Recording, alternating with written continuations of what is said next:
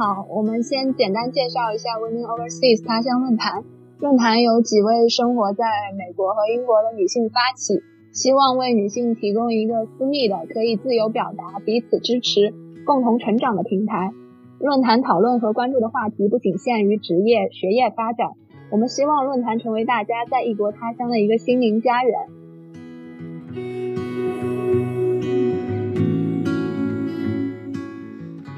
论坛会定期组织分享会，今天是我们第二十二期他说分享会。前几期的话题包括文科转行经历分享、移民加拿大和英国的政策和体验、学术圈的酸甜苦辣。欢迎大家在论坛中搜索“他说分享会”或使用顶部导航菜单，找到往期所有的文字和音频分享。我们在各个社交媒体上也都有账号 r u n i n Overseas 他乡，欢迎大家关注我们和我们互动。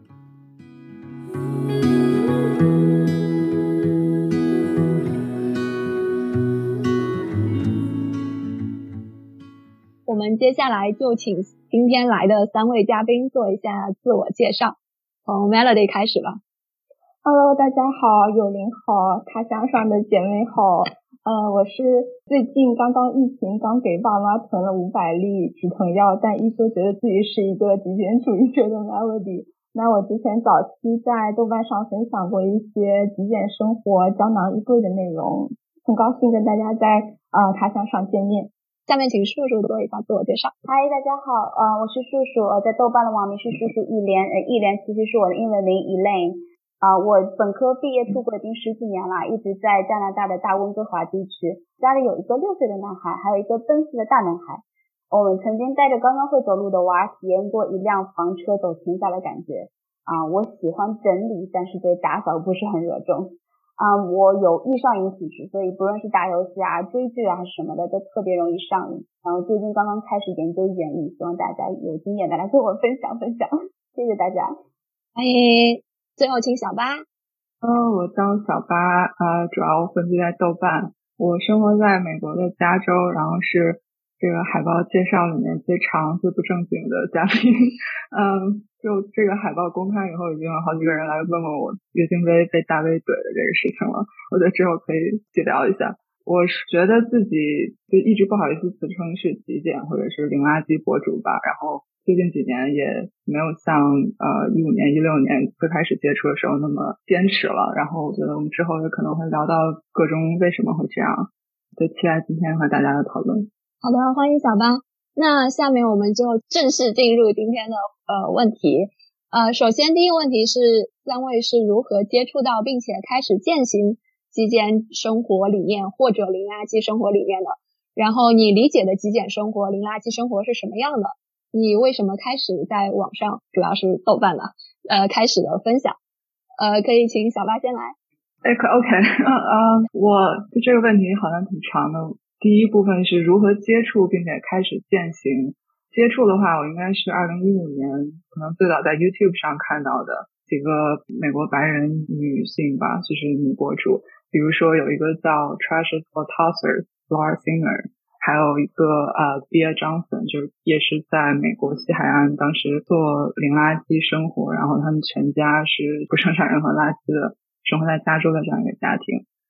除了零垃圾以外，极简方面，YouTube 上最早有一个叫 Light by Coco，后来博客还有一个叫 Paris to Go，就这几位嗯内容产生者是应该算是我最早的启蒙吧。然后比较 ironic 是他们的内容都已经不存在了，就是在网上已经找不到了。一五年左右是我最早接触到这些。零垃圾跟极简对我来说其实并不是两个分开的事情，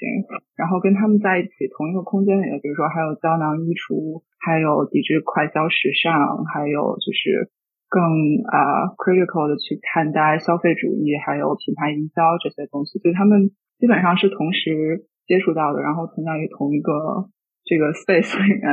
我现在回看的话，我觉得可能从一五年、一六年那时候，这是一个。我逐渐想要减少自己对资本主义还有消费主义的参与的这样一个逐渐的过程，同时那几年也是就是在性别平权方面的一个自我觉醒的过程。我不知道有一个概念大家熟不熟悉，叫 ecofeminism，就生态女性主义，就是环境还有啊女性这两个东西其实是他们的权利的争取是并行的。然后觉得可能一五年、一六年那时候开始，我接触到这些是就是一个逐渐自我觉醒的过程吧。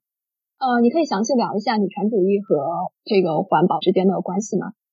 嗯，Yeah，就是 ecofeminism，中文可能叫生态女性主义吧，它算是女性主义下面的一个分支，应该是主要在美国这个流派的人比较多。然后他们是觉得女性和环境，就是地球、地球妈妈，都是被父权压迫的、被父权剥削的资源。女性的独立跟地球资源的，就是他们的完善是是不可分割的，大概就是这样。嗯，就把女性跟自然资源都视作是被 patriarchy 压迫的对象。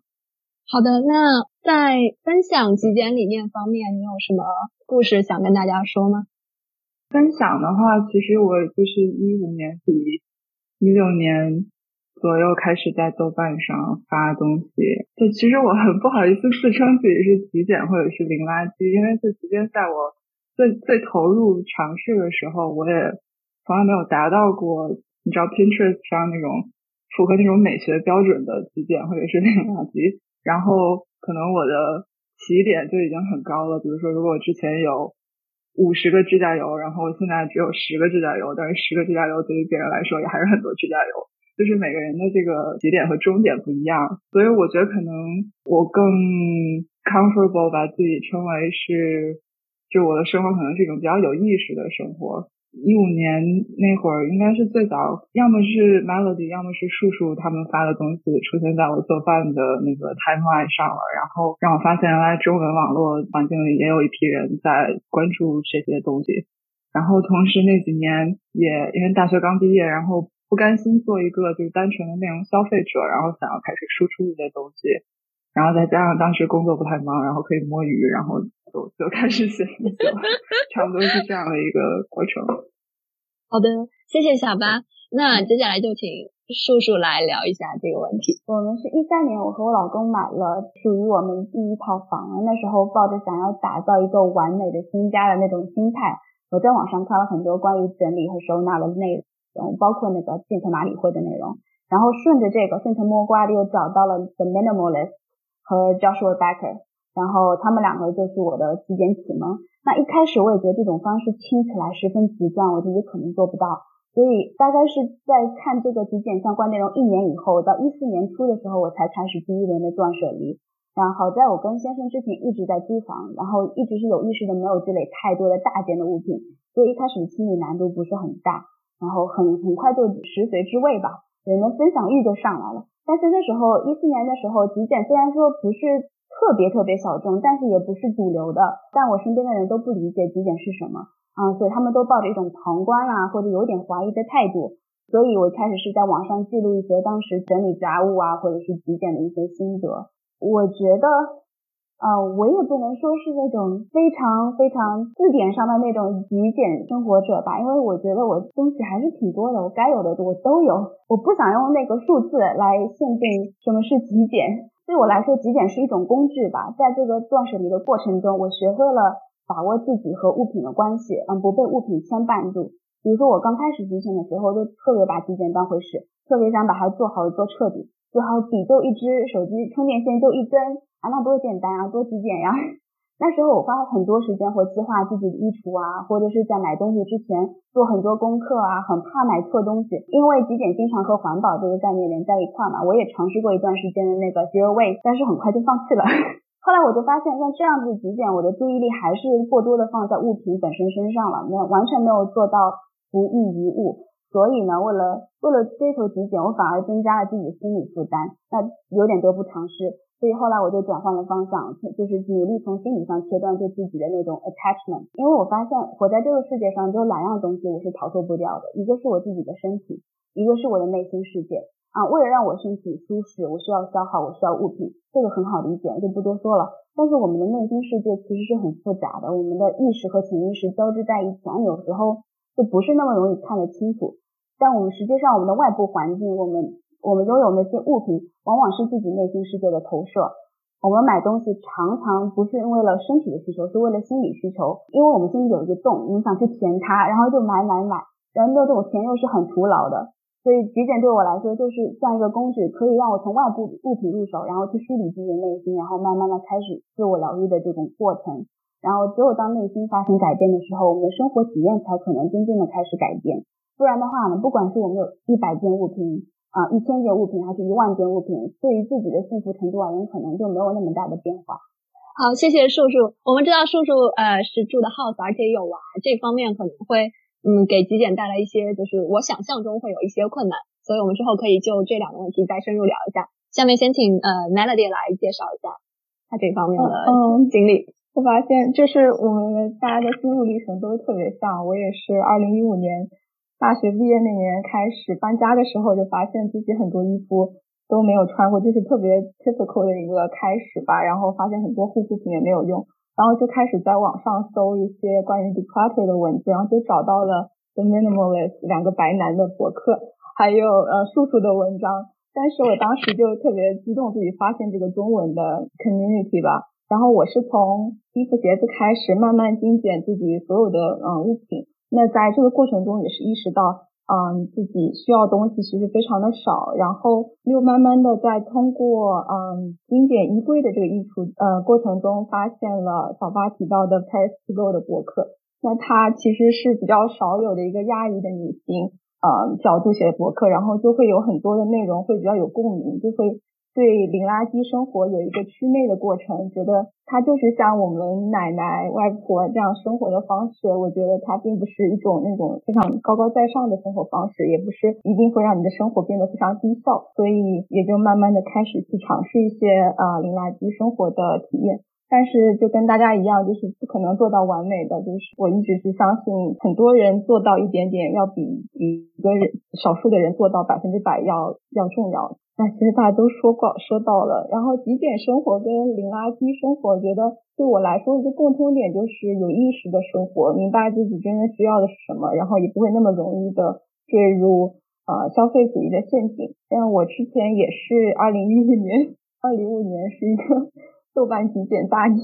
我在上面就发了一些文章。我也是因为上班刚开始不是很忙，摸鱼的时候开始写一些极简的文章。嗯，当时。中文的内容还是相对较少的，所以在豆瓣上发现这个社区就特别的开心。然后那时候也是跟大家一样，那种分享的欲望特别强烈，所以就写了好多这方面的内容。然后也特别开心，认识了大家志同道合的友邻。这样哦，看来就豆瓣最需要感谢的是小白摸鱼，给他们创造了这么多优质原创内容。呃，我相信 Melody 叔叔还有小八三位的文章启发了很多人，起码对我来说，接触到极简这个概念，就是通过他们三位的文章。嗯，可能是二零一六年左右，就是在他们做分享之后一年。那我们就接着来讨论一下。我知道可能论坛里很多用户还没有到生娃的年龄，或者说也不准备要娃，但是很多人都有养猫、养狗之类的。在养宠物方面，嗯，比较好奇小八和呃 Melody 是怎么进行极简的呢？就感觉有家里多多一个就是生物会要需要很多多多很多用品。然后你们会有遇到过一些困难吗？呃，我听说还是 Melody 先说。狗先的，狗先比较重要，比较常见。呃，我有一只快七岁的狗，然后从它三个月左右开始养的。其实我觉得，我倒并没有觉得养宠物会增加很多东西啊，尤其是狗年纪大了以后就。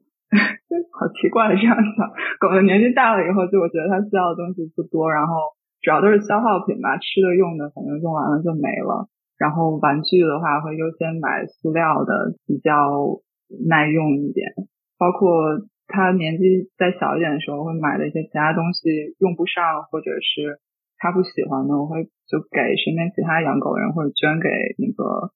呃宠物收容所。所以大概就是这样的一个循环。但是我想说的就是，之前发给这个问题以后，我想说的是，就我觉得宠物产业这几年的发展真的就是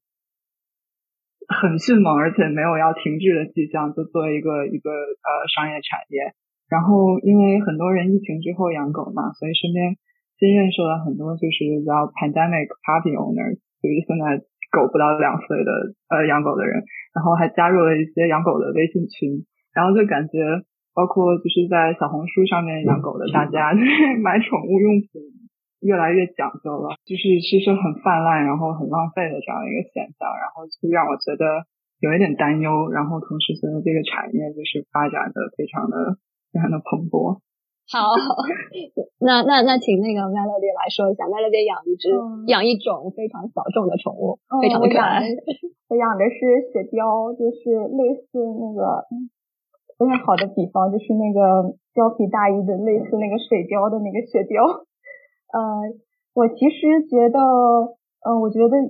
虽然我没有养过娃，但是我觉得养宠物和养娃是一样的。你其实最他们最需要的还是陪伴，就并不需要太多物质上的东西，特别是吃啊什么的。他们其实都呃，像雪貂就是吃嗯蛋白质比较高的猫粮。然后我自己还平时会做一些呃鸡肉，就用 blender 一打就做一些小吃。然后所以我觉得嗯，宠物在。吃的方面其实没有那么复杂，然后在玩的方面，我比较嗯，我比较谨慎买玩具这种东西，因为其实雪貂它不喜欢咬啊什么东西，它喜欢把东西藏起来。那藏起来，其实我只要去床底下频繁的把它翻出来，它就就觉得很开心。所以我们平时玩具其实买的也不是特别多，但是。如果要买玩具的话，我们会带着标亲自去选，这样选到就是他肯在店里喜欢的东西，他肯定会坚持玩。嗯，但是我觉得零垃圾的话，其实养宠物真的会有一些障碍，比如说雪貂，它虽然是 litter train，但是它经常还是会失误，然后就要需要一些一次性的 puppy pass。虽然我也可以买水洗那种可以重复使用的，但是我现在是住在公寓里面，然后公寓里没有洗衣机，还是不能完全的代替，所以。嗯，我觉得每个人都要找到自己舒服的那个点吧。你不能去苛求你的标，就是一定是 litter train 百分之百秒动，这个是没有办法的事情。我就会让自己，我就会 let it go。嗯，对。然后跟小八一样，如果是没有用到的宠物用品的话，我一般也会捐到呃 local 的 shelter，或者是放在 Facebook Marketplace 上面卖。就是你洗干净了这种宠物的用品，需求非常非常大，可能也是因为疫情的关系。就是这样，太太可爱了，脑子里都有那个画面了。大家感兴趣可以去呃长毛象看 Melody 分享的他的雪貂日常，超级超级萌那个小东西。然后呃，既然说完了宠物，我们下面来说一个更大的工程——养娃。这部分就要请唯一有养娃经验的叔叔来分享一下，养娃的时候怎么样避免就是呃给娃买太多的东西，或者说嗯就是过于不极简。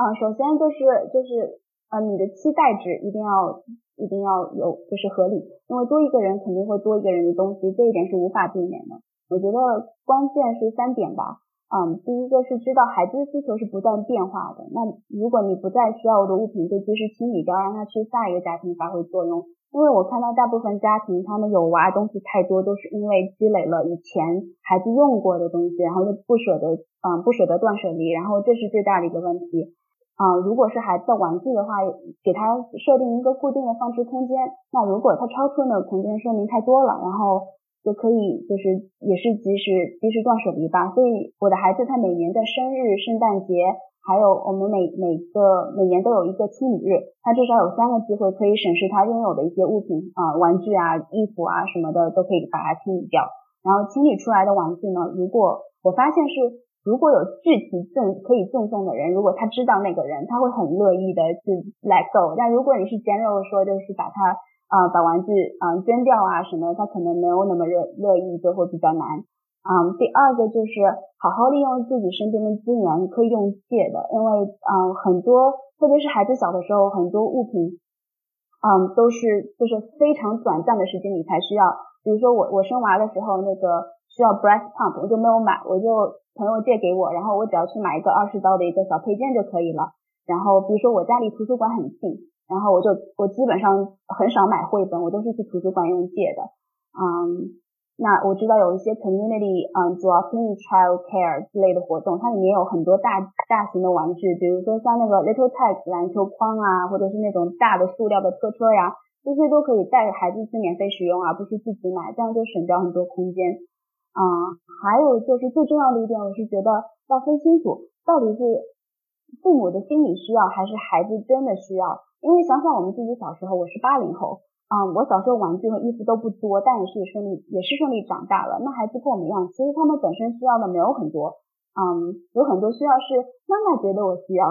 所以我们就去买了，比如说我给孩子买了一个 Jellycat 小狮子，我觉得超级可爱，我我觉得他怎么可能不喜欢呢？结果他就是不喜欢呢，他甚至喜欢那个麦当劳拿的免费玩具还多过我给他买的玩具。所以后来我就学会了，就是让他自己挑，而不是由我想他大概会喜欢什么，然后这样去买。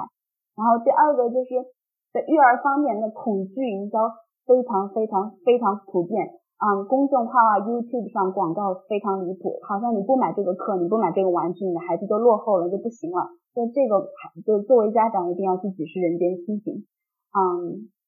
还有最后一点就是，家长买玩具可能是抱着让玩具代替自己去陪孩子的这个心态。那根据我的惨痛经验，这是不管用的。孩子就是需要父母，他们很喜欢父母。啊，任何东西，任何事，包括你给他就是很多的 play date。他都不能取代父母的陪伴，嗯，有的时候你在全心全意陪他玩个二十分钟、三十分钟，他就一个人可以就是自己玩很久，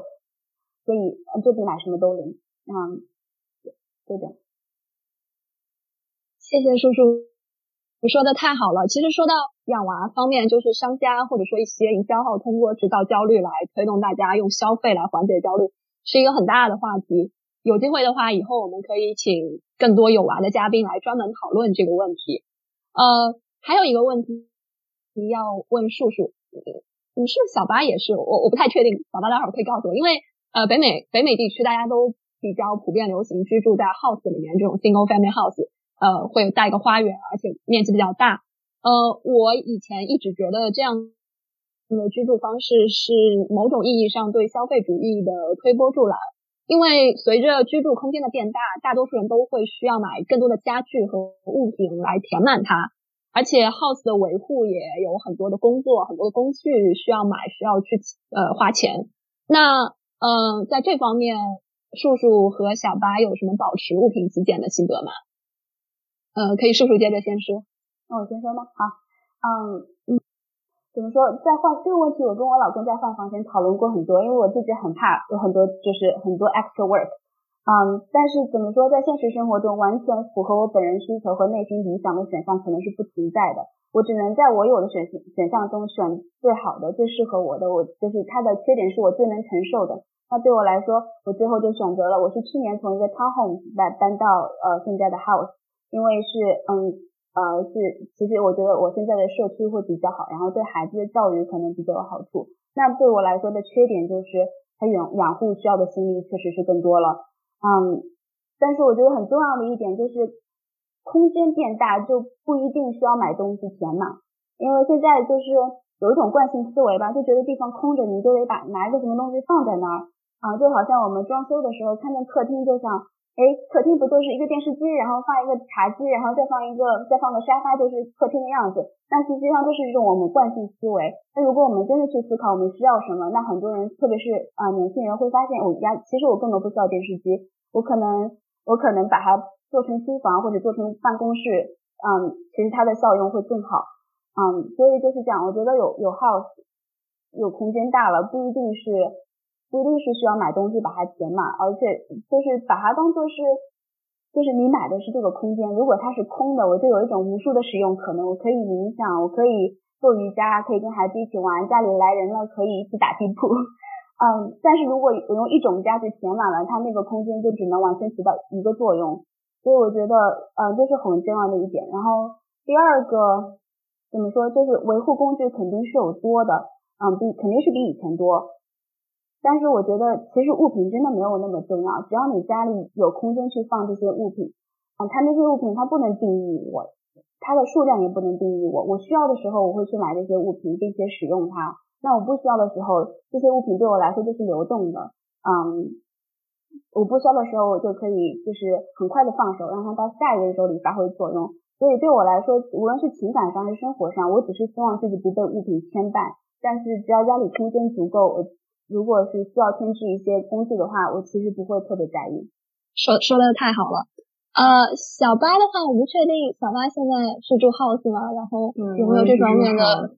有没有这方面的经历可以分享？嗯，我觉得就首先啊，房子买的小就比什么都就你的起点 小的话就会容易一点吧。然后我们家就是我和我家属，然后一只狗，然后也没有孩子，也没有要孩子的打算，然后父母也现在也过不来，然后。就所以，我们是两两个 bedroom，然后两个卫生间的这样一个户型。嗯，在湾区，就是呃，竹子应该也知道，就是湾区的房市有多么可怕。然后中国人都特别有钱，所以就是房市很可怕。然后我们当时买的时候，就是想要一个尽量小一点的户型。同时，这样就嗯，因为我比较 introvert，然后因为家里小。对，没法，比如说朋友来家里看球或者是 party 就不会来我们家，就我觉得这样很好。然后，嗯，对，所以我觉得，嗯，几点怎么影响了我们装修的话，嗯，比如说我们家这个房子是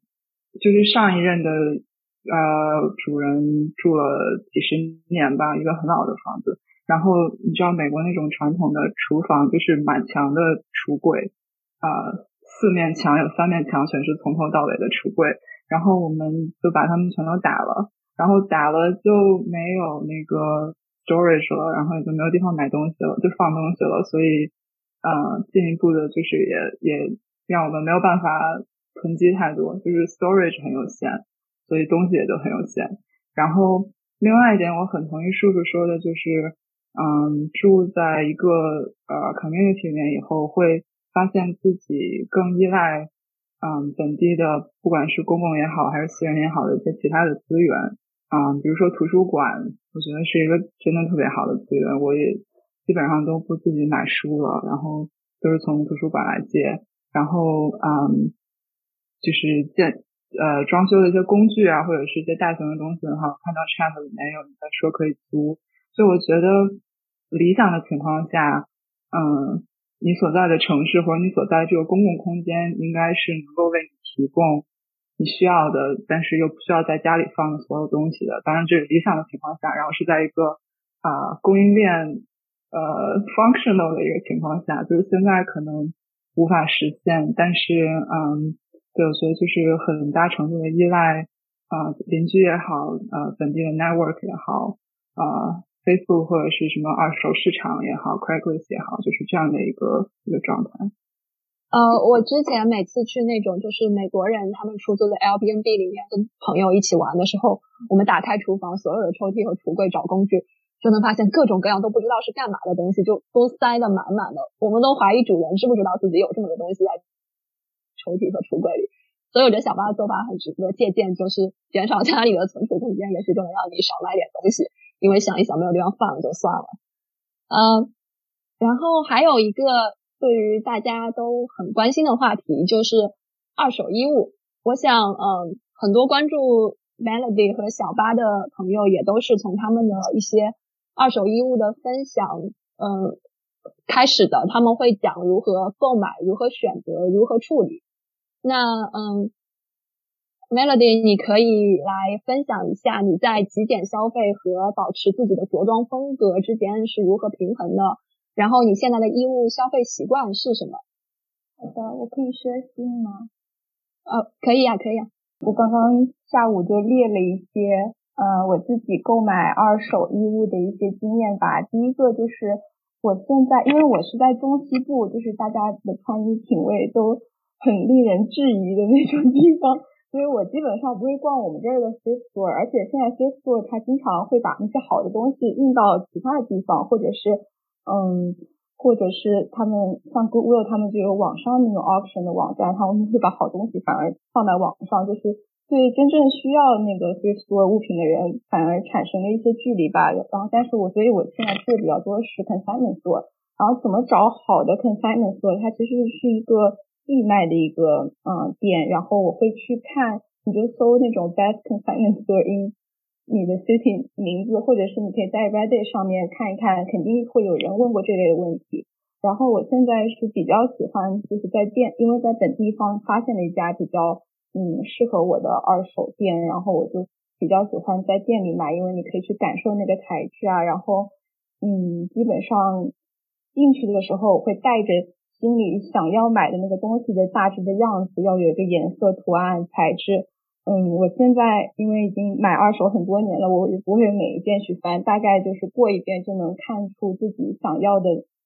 东西特别在那儿，嗯，然后其实还有一个特别重要就是，其实你如果要是在网上买二手的话，你要了解不同品牌的尺寸跟质量，就是要在店里面要厚脸皮的多试不买，就是自己要有一个大致的概念。其实之前 Paris to Go 它有一个特别好的各种品牌的嗯 guideline，但是它它的博客也删掉了，就很多写这方面内容的博主最后。都会把内容删掉，我也不知道为什么。嗯，然后大家买二手的话还要注意一下，就是你比较最好是选到自己就是比较称心如意的物品，因为在北美，至少北美的话，裁缝的费用是比较高的。像你如果只是换一换这个网，这个这个人的网站是 Automation Made，是一个特别呃小小个的一个博主，然后他会写这种不同嗯。不同裁缝这种工序的价格，那有些你可能裤子长一点、短一点改一改很方便，但是你如果要到了嗯修改腰围啊，或者是嗯夹克你要修改这个肩的部分，这个嗯这个工序的费用就会很高，所以我觉得大家还是要衡量一下这个裁缝性裁缝的性价比。还有一个买二手的技巧就是大家要。嗯，反向思维就是谁谁呃，大家会一般普通人会在什么时候把衣服拿到二手店去卖？就是嗯，过节的时候他在整理衣物的时候，或者是换季前夕，大家该在换自己的衣服的时候，那这个时候你去二手店可能就会找到一些比较丰富的货源。那同理，如果你在卖二手的话，就尽量避免在反季卖二手，这样价格就会压得非常低。因为我个人是会在夏天买和冬天看上的那一件毛衣，所以那时候就可以把价格砍得很低。嗯，然后在二手店、实体店里面，大家还可以看一下人家的那个不要的衣服，就 discard rack，因为他已经人家已经帮你选过一轮了，所以里面我就经常会发现一些非常好的，嗯，适合的衣服。然后我今年开始。一到三月份在跟长毛商场一个九零做了嗯 no buy 三个月，我自己就觉得完成还是挺好的。我觉得就像 social media 嗯那些一样，大家要有一个那种多巴多巴胺脱瘾那个过程，就是我觉得有一个非常完整的暂停，会让你对衣服会让你非常 appreciate 你现在已经有的衣服，也会对购物的欲望有一个非常好的冷静吧。嗯，然后最后一个最重要的是，如果你打算买二手的话，一定要非常有耐心。如果你是很着急需要什么物品的话，就是比较，比如说要参加婚礼啊，其实我很推荐大家可以，呃，选择一些可以租赁的场合啊，或者是，嗯，或者是跟朋友相似申请的朋友来进行交换。好的，谢谢 Melody。呃，然后论坛里一位，呃，一位，嗯，姐妹她提问说。就是你们你们对于折旧的物品是怎么样看待和处理的？比如说袖子边磨损了，虽然也也不是不能穿，但是看到磨损的地方又会觉得就是很不爽。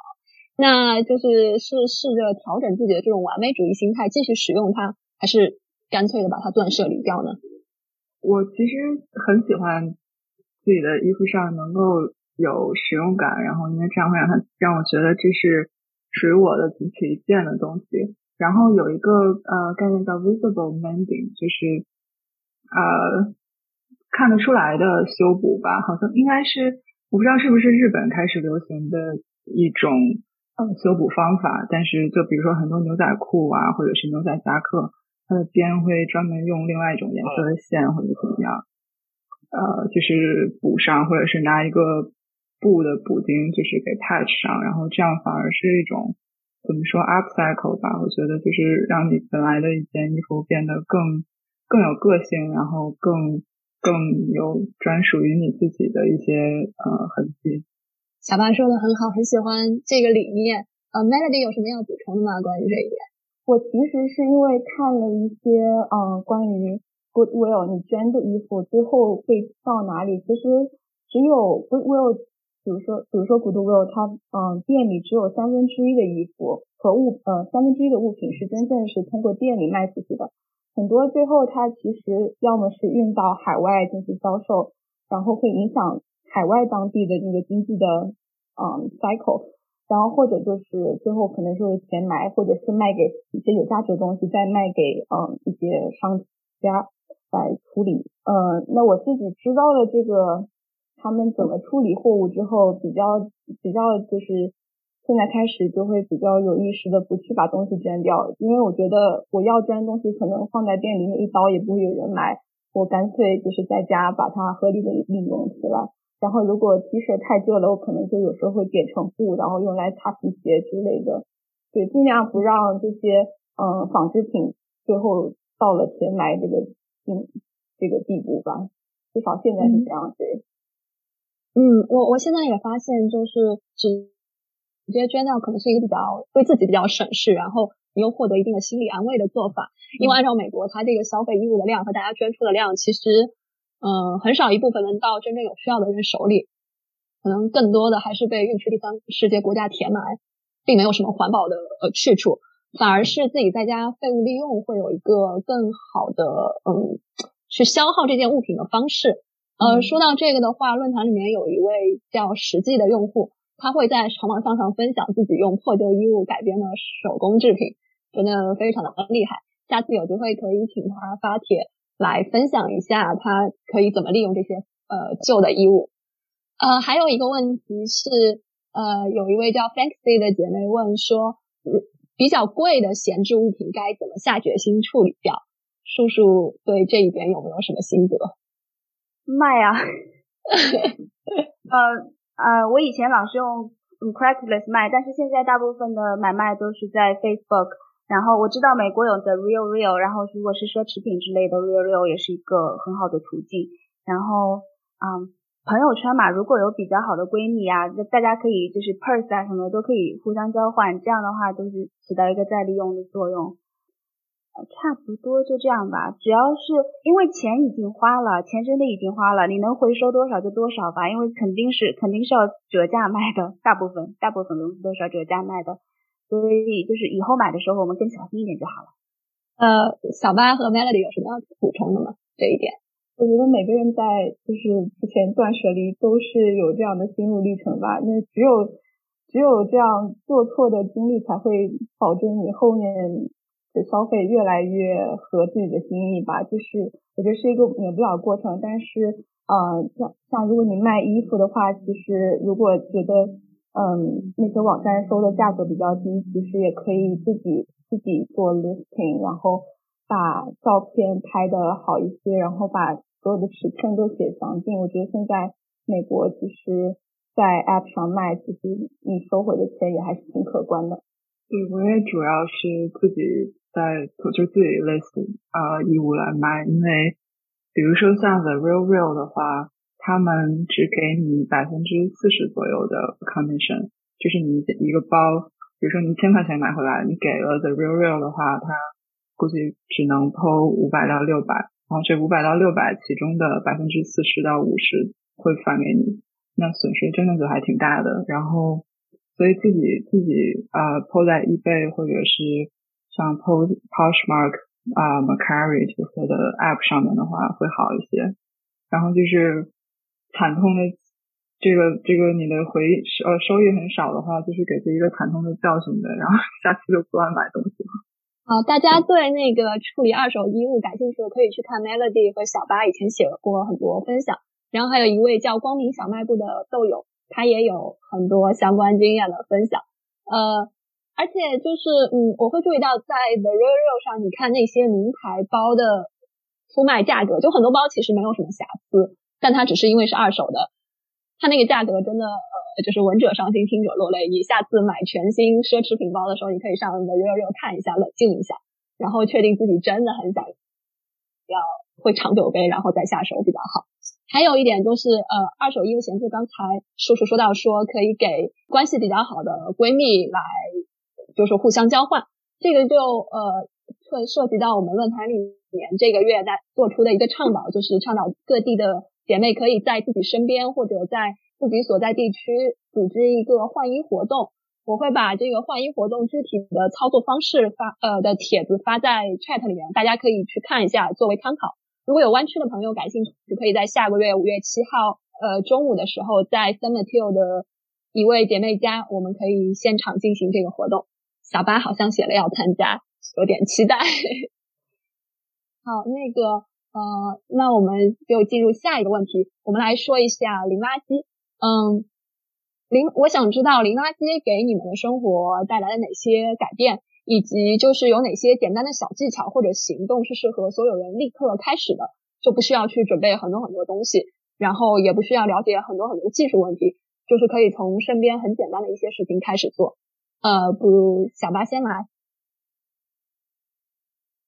嗯，我其实是一个零垃圾半途而废者，我觉得很惭愧。嗯，就是我一开始刚开始实践的时候，嗯。大概就是观察了一下自己生活中具体都会生产哪些垃圾，然后对症下药，嗯，就是看有什么能够替代的办法或者是新的产品。但是这就导致我就买了很多，你知道，呃，不锈钢不锈钢吸管或者是 mason jar，还有月经杯什么这些的。对，叔叔，我看你在用，嗯，就所以我其实很，嗯。犹豫吧，就是去安利零垃圾的时候，感觉好像这就会，嗯，导致听到的人就去买一些所谓的环保产品。那我觉得其实你手里有的东西就是最环保的选择，什么都不买其实是最环保的。然后也不是说一定要要有各种各样的非塑料或者非一次性的东西才会。呃，环保，就你手里如果有塑料袋的话，然后你反复去用塑料袋，那也肯定比你买一个帆布袋要呃产生的这个碳排放要少。然后对于我个人来说，嗯，能够坚持下来的一些零垃圾或者说是低碳的习惯，也是因为他们确实呃适合我的生活，并且阻力不是那么大，所以才会让我坚持下来。有几个能想到的，比如说就是。月经杯啊，替代了一次性的就是卫生巾啊、棉条这些的，然后用无患子吧，中文叫就是 soapnut 去洗衣服，就是那个小果子，然后嗯，用它来取代洗衣液，然后啊，还有我会自制一些就是多功能的这种 all-purpose surface cleaner，因为就是你知道超市会有呃。就是用来清洁玻璃的、清洁台面的、清洁这个、清洁那个的，但其实我觉得归根结底，它们的呃成分以及功能都差不多，所以就是这些东西我会自己做。嗯，我觉得就是没有一件，每当我能够少去超市买一件东西，少依赖外面的这个这个消费主义，然后呃靠自己来完成一件事情的时候，这种嗯。reward 就非常的大，所以这也是驱动我就是坚持下来的一些动力。谢谢小八，确实就是嗯，我也不太喜欢有人说想要过环保的生活或者极简生活就立刻去买一堆环保的用品。我觉得是可以把自己手里现在的东西利用好，用完了之后再去换新的环保物品才是比较好的方式。呃，在这方面，Melody 和叔叔有什么要补充的吗？你们有什么就是比较简单好做的小技巧？嗯，我其实也特别像，我觉得我能坚持下来的那些零垃圾的习惯，都是我自己觉得对我生活非常有呃有帮助，或者是给我生活带来更多的便利的，比如说月经杯，比如说安全提刀，就这种东西，嗯，就是一次买完之后，你不用一直去想什么时候要去买，有些我反而给你减少了很多消费的压力吧。还有就是，我觉得。就是作为一个亚洲胃，就是你逛逛超市的话，还是很免不了会有很多的食品的垃圾。那呃，食品包装的垃圾，那我对自己的还是会有一个，就是尽量少买，因为我本身还是比较喜欢动手，会自己做一些烘焙啊，或者是零食，嗯，也会觉得会比较有乐趣，因为。很多包装里的食品的那个原材料也并不是我想吃的东西。然后我平时如果去买外卖的话，如果有时间的话，我会带上自己的盒子。我觉得大家很多自己已有的东西都可以用起来，像这种 grocery bag，我刚开始又买，但是后来发现就是中西部就比较土，那些店员他可能都不会把那个袋子本身的那个 net weight 给取消掉，他就我就相当于我买了，我还得多付钱。后来我就发现那些比较比较普通的超市，我就可能带上。用过的那些 grocery bag，如果真的需要把什么水果、什么蔬菜放进去，就直接重复利用那些塑料袋就好了。所以我觉得很多零垃圾其实你根本不用花钱，就是像小八说的，用自己现有的东西就可以去实现的。说的很好，嗯，说到 bakery，其实我还想问 Melody，我知道 Melody 很喜欢 bakery，我自从开始妄图尝试 bakery，我已经买了好多新的工具了，就是。很多东西我一开始就不想买，我就自己搞点简易的在那搞搞了一下，然后每次都浪费食物原材料，烤出来蛋糕都很很差劲。所以我想知道这方面 Melody 有什么经验吗？嗯，我就刚刚在那个 chat 里面有看到有人说爱好这方面怎么理解，我自己会会去，因为我多年下来我发现自己最喜欢烤的就那个那么几个类型，所以我我之前在博客写过那个最极简的那个。嗯，烘焙的用具，其实大家就是要发散性思维，就是你不一定要买一个嗯那个 bread loaf 去烤蛋糕或者面包，你完全就可以放在原模上烤。自如果是自己吃的话，其实真的不要紧，就是要嗯多想一想这些比较多功能的用具。对，好的，谢谢 Melody，呃，叔叔可以来说一下吗？对，啊，我就想想补充一下，他们两位都说的非常好啊。就是 zero waste 啊，我知道国内就是基本上就习惯翻译成零垃圾，但是其实从英文的角度来看，你可以把它理解成零浪费，因为垃圾的产生其实是我们社会如何运转的它的一个一个系统，然后对我们个人的力量是很小的，然后要发生改变的话也是需要很长时间，但是但是对我们个人而言，我们可以尽量做到零浪费，就是我们买的东西尽可能的让它物尽其用，然后。嗯，就不要产生，尽量不要产生浪费就可以了。然后，如果你真的要真的要诚心推荐，呃，zero 那个零垃圾，对个人来说就是压力非常非常大，很容易放弃。然后我也同样安利一下，呃，月亮杯，因为用了以后真的是回不去了，真的很好用。哦，还有还有一点就是，嗯，就是如果你真的是有一些就是，嗯，购物袋我是随身带的，但是我发现我以前只有一个帆布袋的时候，我不会带它，因为我觉得它很大，比较重。但是后来我又就是有了一个那个 nylon 的，就是尼龙的那种包，就会觉得很轻，它也可以变成很小，那我就会我就会用到很多。所以如果是真的有顺手的，你可以反复利用的袋子，可以放一个在自己的包里，去哪里都带着的话，也是很方便的。谢谢叔叔，这个环保袋就是一开始很难带出去，这点我也深有感受。我后来有一次参加活动被送了一个可以折叠装在这么小一个袋子里的尼龙袋之后，我就去哪儿都带着它，真的很方便，能。少用很多塑料袋，然后呃，因为 chat 里面有人问这个爱好的问题，我作为一个受害者，我可以来说几句。我所我从小到大所有的爱好都是需要就是囤积东西的。我以前可能老的有灵知道我特别爱呃玩文具和手账，文具和手账买胶带、买贴纸、买钢笔、买彩墨。就所有你们 就想得到想不到的东西，我家里可能现在还有三箱三大箱，在我已经在豆瓣上就是给很多友友邻送送了之后，还是有这么多。然后我现在的新爱好是烘焙和摄影，然后摄影也是一个需要很多很多器具的人。反正就是我家里东西现在已经堆到，就我觉得我没有办法邀请朋友来我家。嗯，我觉得这也是我一直很困惑的地方。有些东西我刚开始觉得我不需要，所以我会。先用一些自制的或者简易的东西来替代一下，或者就索性就一直就强迫自己不要去做那个需要那件工具的那个事情，或者嗯产生那样的作品。但是你很快你就会发现就不行，我抵抗不了诱惑，我真的很想做那件事，然后就会买回来。我暂时没有找到好的 solution，如果有朋友有经验的话，可以来分享一下。我不知道三位嘉宾有没有类似的爱好，然后你们是怎么解决的？嗯，对我可以说我的有一个爱好就是看独立杂志。嗯，其实小时候就是喜欢买什么那个 hip 轻音乐，还有 什么呃看电影那样的一个小朋友，然后所以长大了以后，他还是喜欢买杂志，然后攒杂志。而且杂志你知道它出版的频率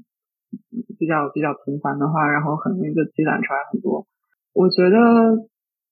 有一点就是呃，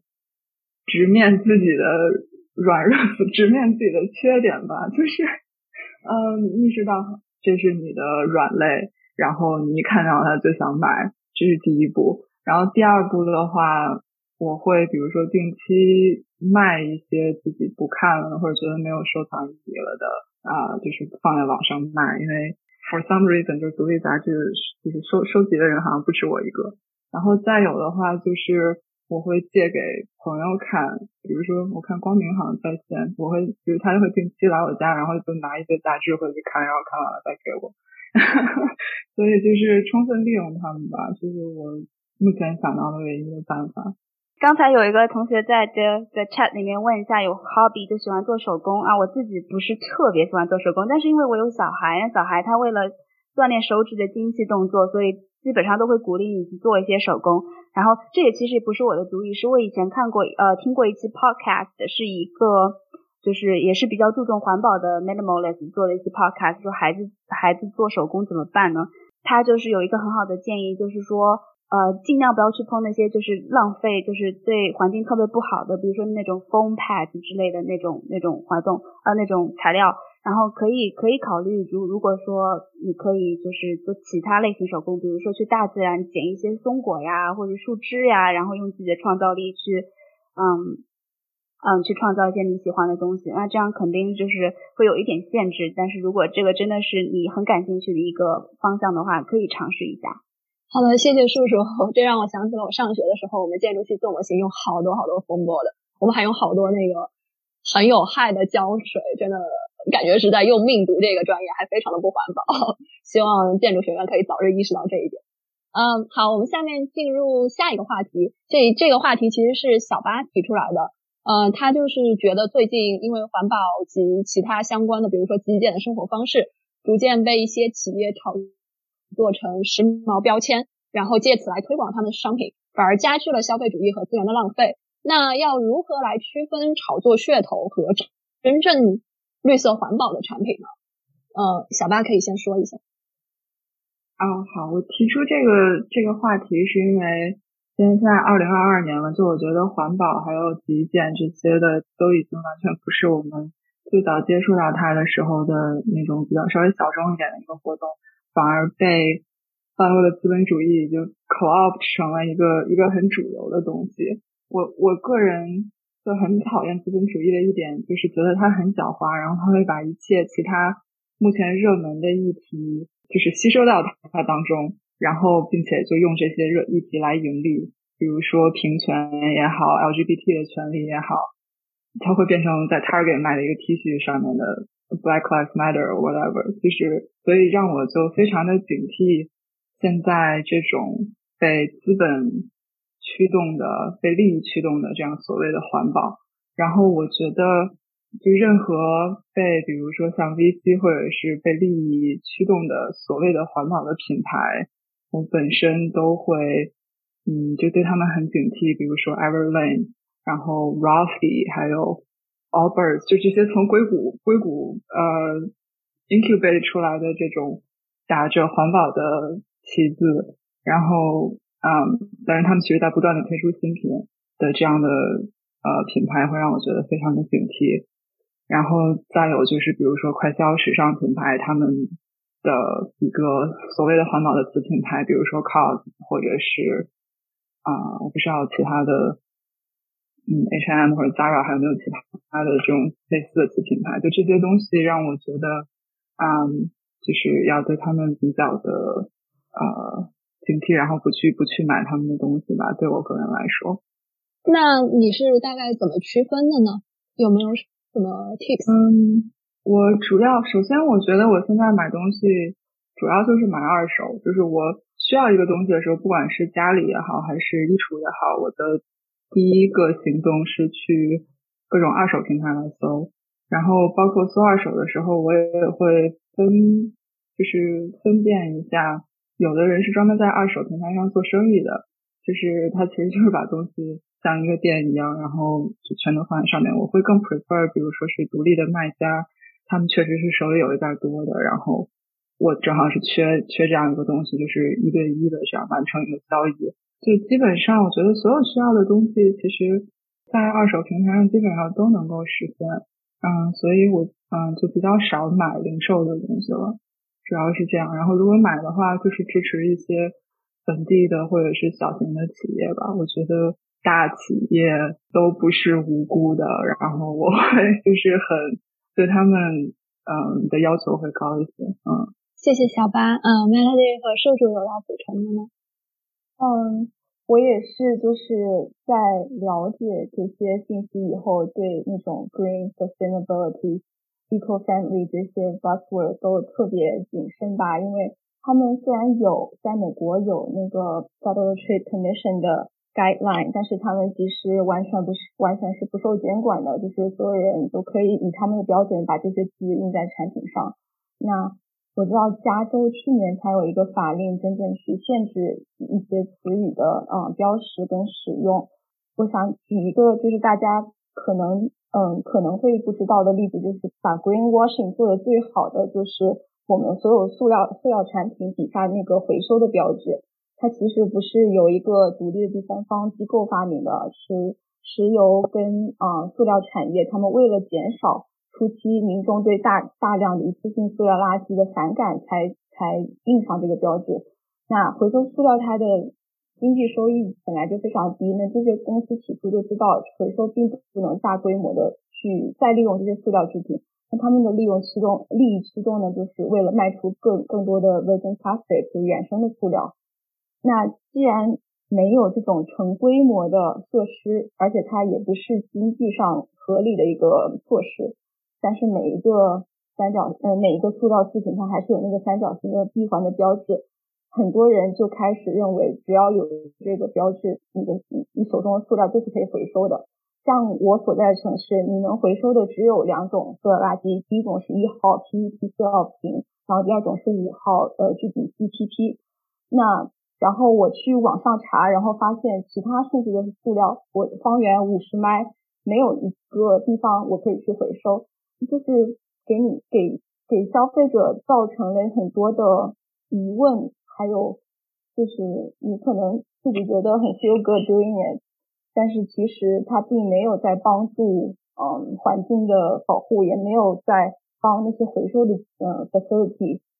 他们可能会会要花更多的时间去呃分拣这些塑料，所以。我对这方面的文字跟信息都都特别有警惕性吧。现在，嗯，我自己来分辨这个公司是不是真的在意环保这件事，你不能只看它一个方面，你不能因为它用了塑料瓶做的衣服，你就觉得从它单从面料一方面来努力，就认为它是一个环保的公司。我觉得真正在意环保公司，它其实从产品的，嗯。从产品的生产到填埋，它都会有去考虑。嗯，虽然我自己没有买过，但是我觉得它供应链算是一个比较好的例子吧。从生产方面到最后，他们会有维修的服务，有二手的服务，他们其实就是有花精力去做这些努力。但是终归这些事情最重要的还是政策跟监管。我觉得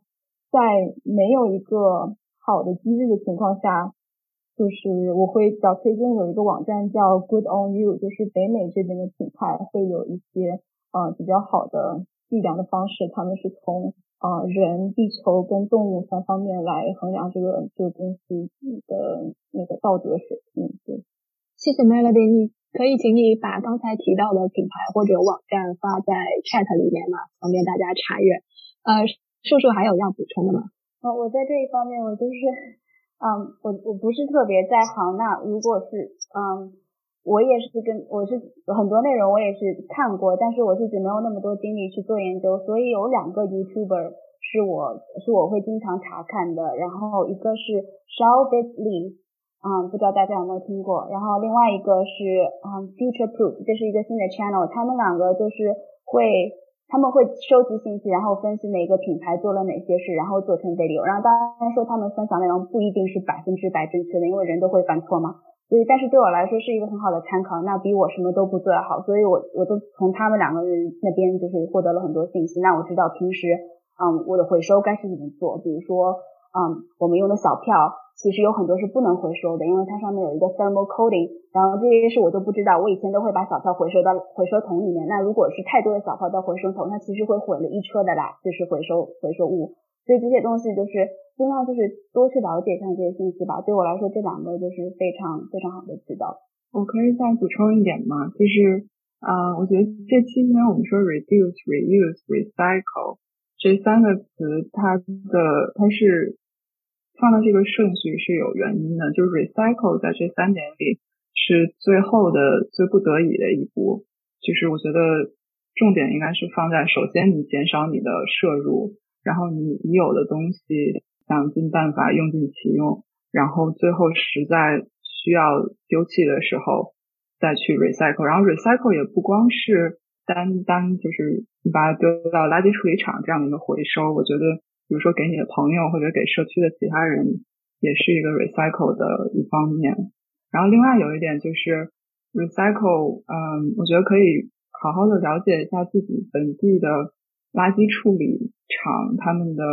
嗯，比如说他们的 capacity，还有什么东西能收，什么东西不能收。我知道像我们这边的垃圾处理厂还会有 tour，就是公开给那个呃市民，就是可以去参观，然后。我之前一直很想去，但是是呃疫情之后他们就不 offer 了。但是他们网站上也有很详细的一些规则，比如说我就了解到黑色的垃圾、黑色的塑料，即便是一号还有五号这种比较常见的，因为它的分拣过程是一个光学的过程，然后黑黑色的东西它就识别不了它具体是什么材质，所以黑色的垃圾也不能收。然后那我就是。因为现在很多外卖的盒子那个底下的那那一半是黑色的嘛，所以就这些东西也会让我更注意一些。然后比如说饮料的话，嗯，我会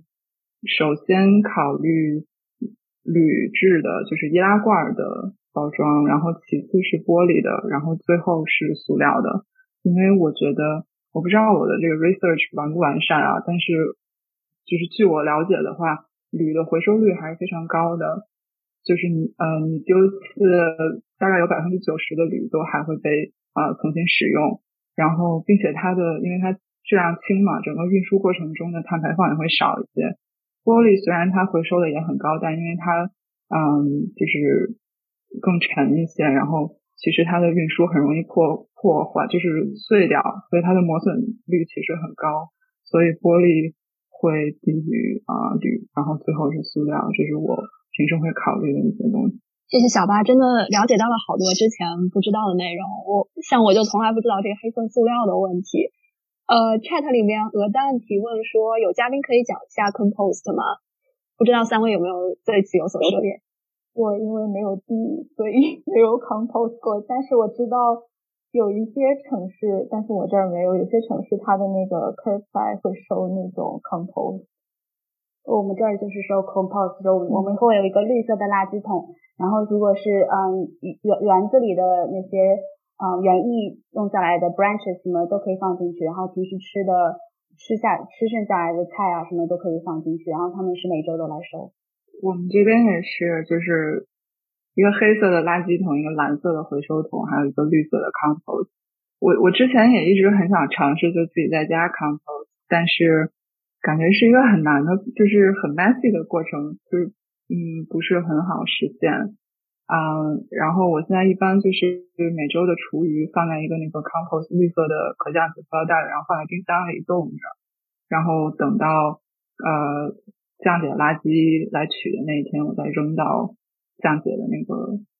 呃大的垃圾桶里。然后我意识到，就是现在有很多的塑料上面都会写 biodegradable，就可降解或者是怎么样。但我的感觉是，这也并不是一个被任何嗯法律在 regulate 的东西，很多只不过是塑料而已，或者说它会需要三百年来降解，然后它也写它是可降解，就这是一个需要嗯比较警惕的地方。就我看到很多咖啡杯的那个杯罩，现在都会写。biodegradable，但是它下面又会写它是什么什么塑料，所以就让我比较的警惕。嗯，谢谢三位。呃，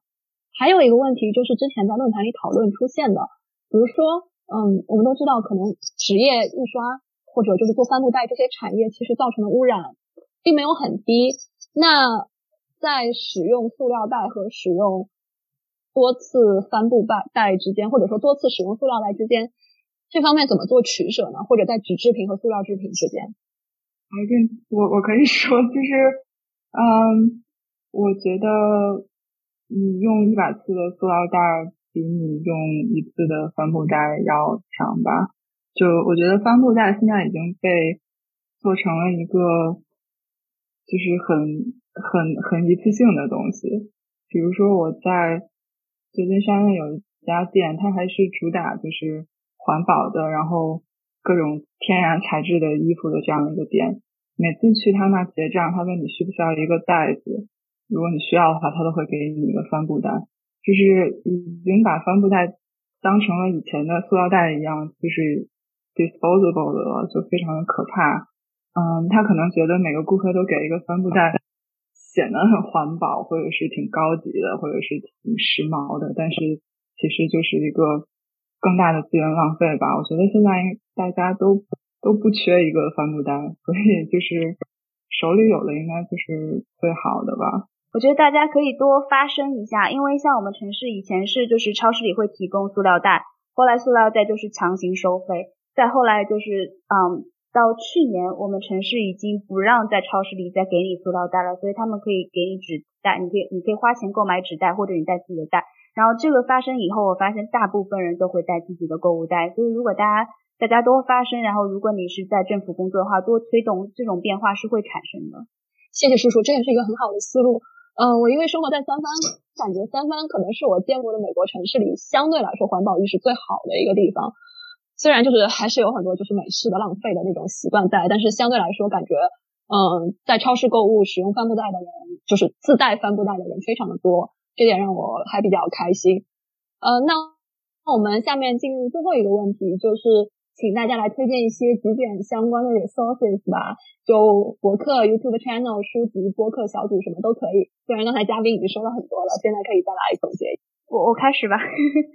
嗯，是 YouTube 的话，我最喜欢的一个一一个关于极简的 YouTuber 是 The Minimal Mom。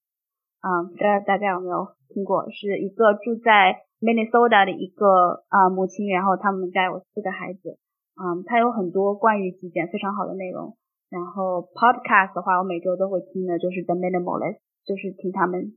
闲聊。叔叔可以打在 chat 里面了，让大家可以去搜索一下。我可以问一下叔叔，就是 The Minimalist 还是最早那两个白人白人男的？对，还是还是那两，还他们还在他。他们现在最活跃的地方应该是 podcast，但是他们会请很多嘉宾，然后啊有时候会请到很有趣的嘉宾，比如说前几周就有一个嘉宾会聊到宠物相关的内容，所以大家可以去找自己感兴趣的话题，但是他们真的话很多，所以只只听自己感兴趣的就好。OK，我之前我之前听了一期他们讲那个 wedding 那个 movement 的，他们也是请了一个呃做 wedding planner 的一个人，也特别有意思。哎，还是对，但是他们真的话挺多的，我觉得选大家感兴趣的话题点进去听就行。哦，这提醒了我，刚才 chat 里面有一个问题我忘了问，就是有朋友问说，像你们看的最早的这些，白男讲的呃极简主义和你们觉得自己践行极简主义之间有什么差异吗？或者说有什么不同吗？我觉得我之所以问，就是因为我觉得极简主义至少在美国它的兴起最早是一个非常白、非常。嗯，upper middle class 的，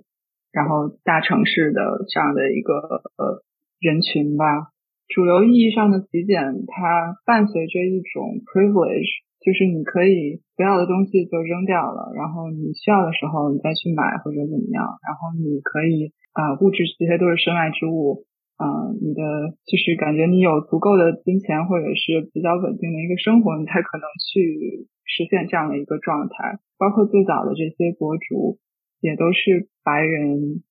呃，比如说白人女性啊，或者是白人男性啊，就是我觉得是有一个呃阶级的这种这种感觉在的。评论里说穷最能带动起见。我觉得这是挺正确的。当你选择有限的时候，你的你的那个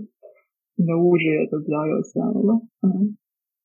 哎嗯，但是我觉得其实极简有时候你就是要有那个能力，你需要一件东西，你可以马上去买那个物件。有时候反而低收入家庭他可能要 hold on everything，因为在买的成本对他们来说就会挺高的。对，然后我想推荐的一个有这个就是啊，我最近看的比较多是小维的公寓，我觉得应该很多人都知道这个频道。它其实除了极简主义之外，还有很多对嗯当下生活，然后女性主义的讨论，我都非常喜欢。然后他因为原来也是上海人，然后移民到澳洲，所以他最近对于上海这个疫情下的极简，嗯和极简主义也有一些讨论。就我自己感触特别深的就是，我朋友就是平时不会太囤积那种消耗品的，就是结果在疫情期间牙膏用完了，所以我觉得我也是认为极简主义还是带有它一些自己的 privilege 吧，至少你要在一个嗯供需正常的一个社会里面。还有就是各种啊基础设施，比如说我们一直提到的公共图书馆，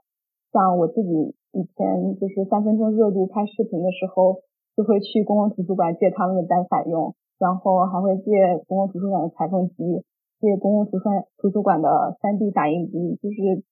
我觉得公共图书馆是我我特别热爱的一个场所吧。就是如果没有这种基础设施，其实的确会很难。谢谢 Melody。哦，这提醒了我，我们漏了一个问题。之前我们在群里聊天的时候说到，因为上海的疫情问题，我们想到说要不要聊一下。比如说，你是一个极简践行者，在面对这种灾难的时候，你要做些什么准备？因为加州也是地震带，我不知道叔叔居住的地区有没有这样的问题，但就是可能大家多多少少都会遇到。你们在这方面有什么想说的吗？嗯，我的话，我是好多大概三四年前吧，我就去买了一桶那个 freezer dried emergency food，就是那一桶呀。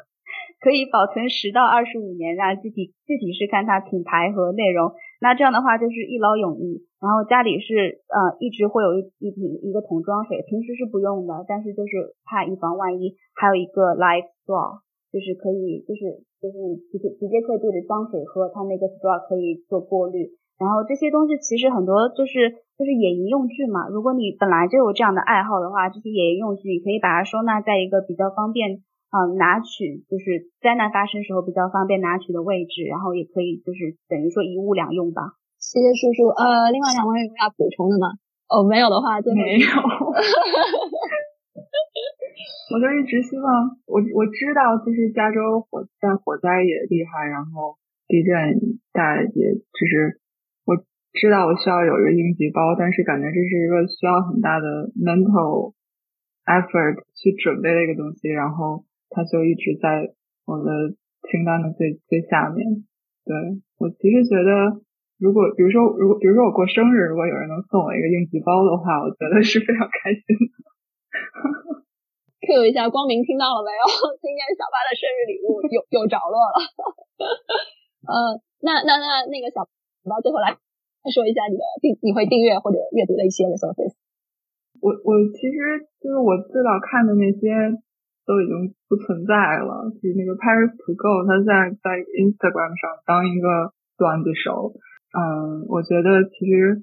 哦，我我看到有一个公众号叫 Go Zero Way，是在国内的，它的创始人应该是老汤，也是在豆瓣之前发过一些东西的。他应该是把环保做的做的比较大的了吧？我我看到现在就是在很多城市有自己的小的呃。社团就是一些志同道合的人会做一些，比如说呃农夫市集，然后交换东西啊什么这些的。阿树好像也参与到了那些活动里，所以如果在国内的话，这可能是比较好的一个呃一个一个社社团的社团。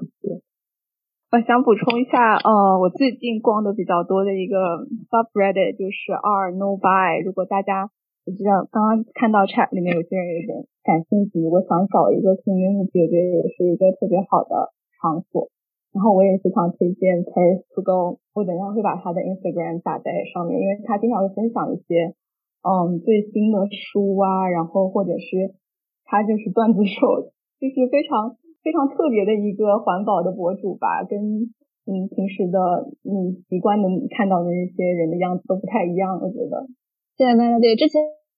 啊我联系 Melody 来做嘉宾的时候，Melody 也给我推荐过 Zero Waste 的微信微信公众号。然后我发邮件去问了，问问他们愿不愿意来分享，然后没有得到回复，就希望以后能有机会呃请他们来做分享吧。那我们今天的问答环节就到这里结束了，之后我们会发文字整理稿在论坛或者微信和微信公众号上，我们也会制作这期节目的 podcast，然后欢迎大家去阅读和收听，以及给我们留言。嗯，也欢迎大家在各个社交网站上帮我们宣传，把论坛推荐给你身边的女性朋友。如果有想你想做的分享会主题，也可以来联系我们，大家可以一起来推动这个主题的分享会。呃，对论坛有任何的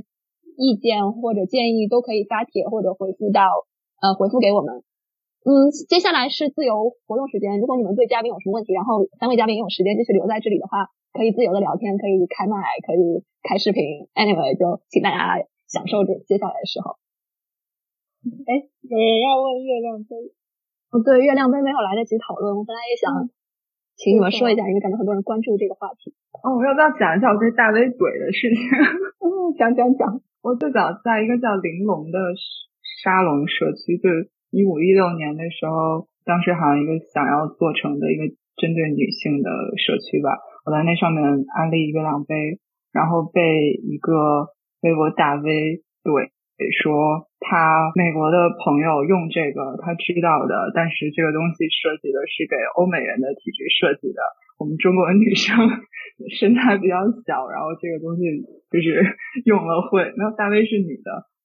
这个东西就是对对呃亚洲女性的这个 anatomy。啊，不合适，所以大家就是谨慎，不要不要听楼主的，大概就是这样。然后就被我呃记仇记到了现在。刚刚有人说跟棉条有什么区别？我觉得它即使叠起来形状还是比普通棉条会大一些吧。但是就是你在来月经的时候，它其实有一个天然的。呃，润滑其实还是比较好放进去的。然后我自己是习惯量少的时候会用月经内裤。